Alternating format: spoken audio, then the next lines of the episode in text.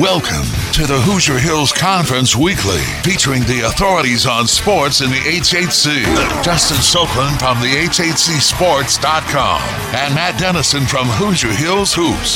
This is your weekly update on the eight schools in the conference. And now, here's Justin and Matt with this week's news and highlights from around the league.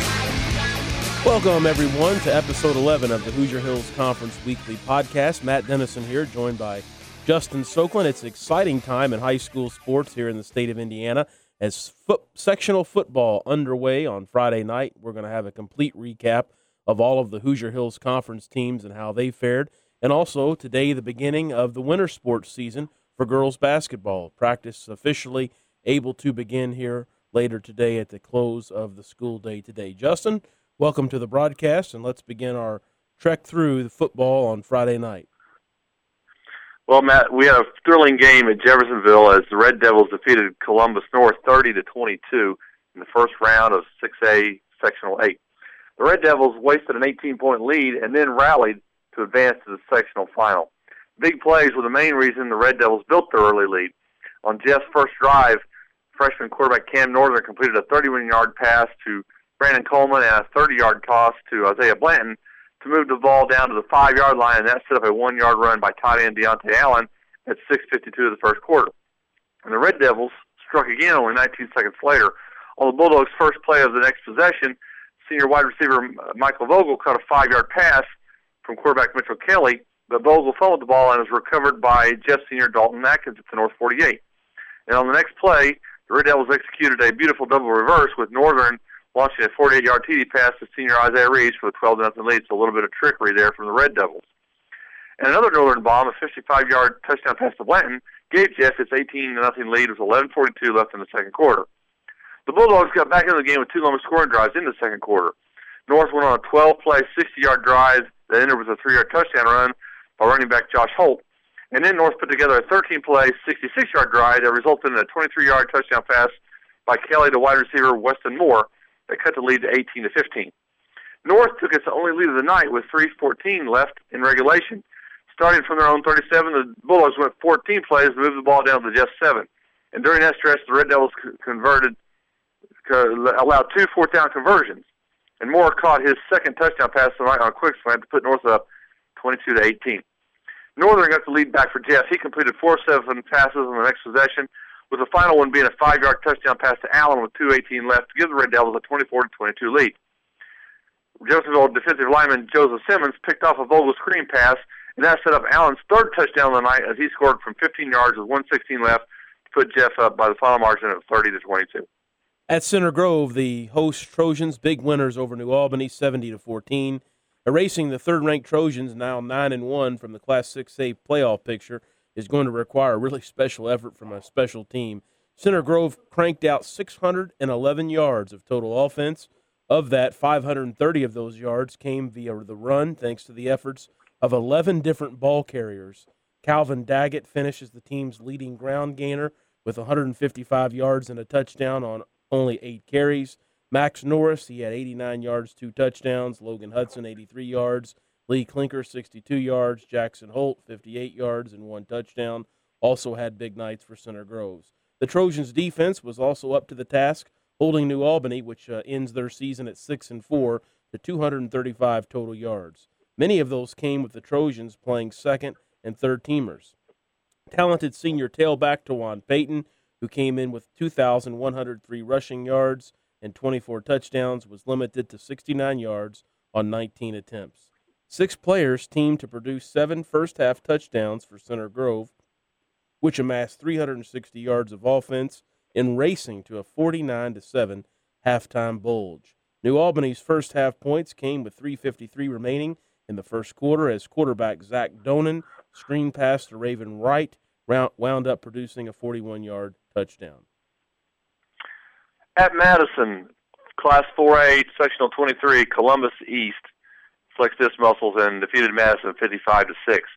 East lived up to its billing as the number one team in 4A with a dominating win at, at Madison. The Olympians, who beat Madison 41 to seven earlier in the season, reached that total before halftime, while limiting the Cubs to under 100 total yards in the first two quarters. Quarterback Alex Cowan completed eight of nine passes for 182 yards and three touchdowns. The winning completion was a drop pass down the middle that, if it had been caught, would have easily been another score. Columbus East, which is now 10 and 0, struck first when Cowan dropped a 33-yard pass down the middle of the field to Sean Owens for a touchdown less than two minutes into the game. And the Olympians went up 14 nothing late in the first when Cowan called his own number and ran from six yards.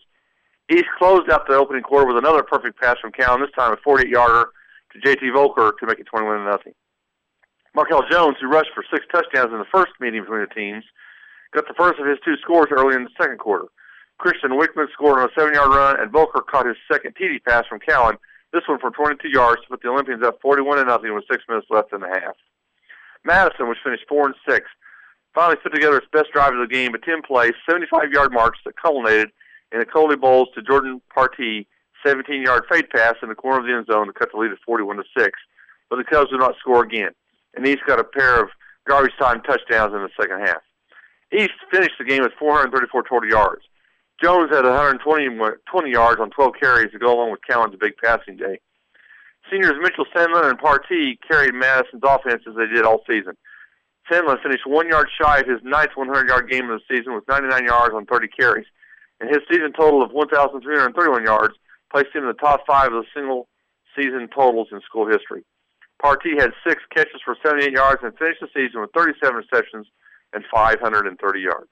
In Evansville, host Evansville Central blasted Seymour 77 28. Avian Sullivan ran for 120 yards the first two times he touched the ball, setting the tone for the Bears, now 8 and 3, in Class 4A Sectional 24. Central stormed to a 63 13 halftime lead. The Owls finished the season 0 and 10. A look ahead this week, Justin, as we move on in sectional play. Well, this week in Class 6A, Center Grove will visit Jeffersonville, who's now six and four after their mild two-game winning streak here at the end of the season, and they'll play for the Section 8 title. And the Red Devils better be prepared for one of the state's best teams, as Center Grove proved that against New Albany. Center Grove won the only previous meeting between the teams, a 17 to 14 win in the 1987 regional. In Class 5A, after a week off, Jennings County, which is three and six, will visit Floyd Central seven and two in the sectional 14 semifinal, while Bloomington North, which is five and four, will travel to Bedford North Lawrence, which is one and eight, in the sectional 15 semifinal.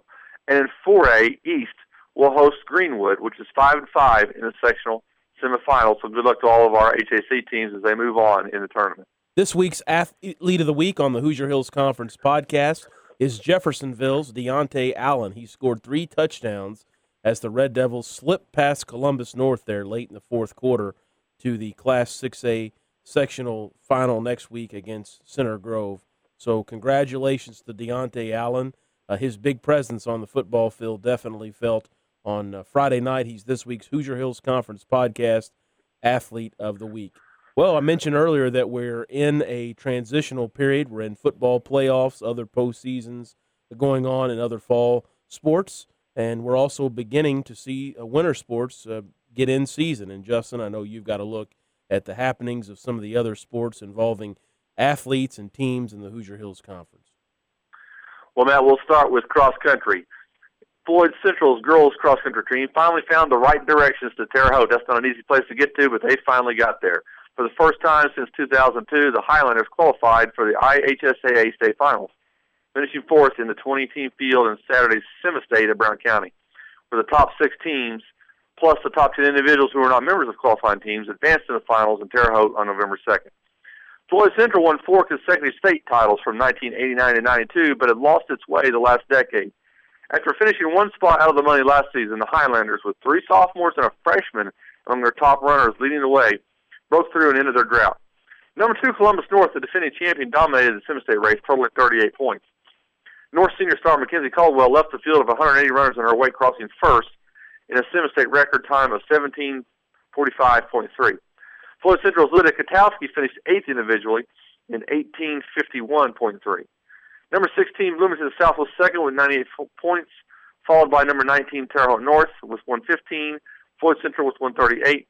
Bloomington North with 178, and Jasper with 203 for the state qualifying spots. Floyd had two other runners in the top 20, with sophomore Cassidy Manning 13th in 1922 and sophomore Madison Barney in 1936. That in the boys' race, number two, Columbus North won the team title for the second straight year, totaling 36 points, to edge number three, Bloomington North, 63 points for the crown. Number seven, Terre Haute South, 79 points. Number 12, Bloomington North, 128. And then Herald South Knox with 234. And Evansville North with 253 also qualified as teams in the boys' race. And Seymour's Jack Promotion advanced as an individual. In volleyball, in Class 4A sectional of Floyd Central, the number six Highlanders won the title. They knocked off number seven Seymour in a tense opening round battle in five games, winning with scores of 23 to 25, 25 20, 25 16, 14 25, and 15 11. Then the Highlanders bounced New Albany 25 to 18, 25 17, and 25 15 in the semifinal before conquering Jennings County 25 to 14, 25 10, and 25 18 in the final.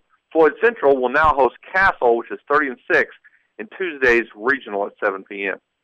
At Bloomington North, number 10 Columbus East won the crown in 4A, going through East Central, Bloomington North, and city rival Columbus North in the final. They defeated the Bulldogs 25 11, 25 11, and 25 22 in the championship match. The Olympians will now visit Center Grove, which is 21 and 14 in the regional on Tuesday. And in Class 3A, Madison advanced to the sectional final at Brownstown before falling to the Braves 25 to 20, 26 28, 25 20, and 25 15. The Cubs reached the championship match with wins over North Harrison and Corydon. In girls soccer, in the Class 2A Semi-State at Evansville, Columbus East lost its semifinal match with Avon 2 to 1. The East finished the season with a sparkling 17 3 and 1 record. And Matt, you mentioned the start of winter sports, and today, as we mentioned, practice starts for girls swimming, and of course, the more important thing in Southern Indiana, which we hate to admit, but it's true in basketball. Girls basketball starts today for all the area teams. Practice begins today, and in the HHC, that's important because Bedford North Lawrence is set to defend its Class 4A state championship, and all the other HHC teams will be gunning for the Stars as they get ready to play starting in November. So good luck to all of our area teams that are getting ready to go today. Well, that'll wrap it up for episode 11 of the Hoosier Hills Conference podcast. We hope that you'll join us each week as we give you a review of the week that happened and a preview of the week to come. And again, it's an exciting time in high school sports, especially in the Hoosier Hills Conference. We'll talk with you next week. For now, Matt Dennison for Justin Soklin, Soklin saying have a great week. You've been listening to the Hoosier Hills Conference Weekly. Join Justin Soklin and Matt Dennison again next week with the best coverage of HHC sports. Throughout the week, visit www.thehhcsports.com and www.hoosierhillshoops.com for the latest updates.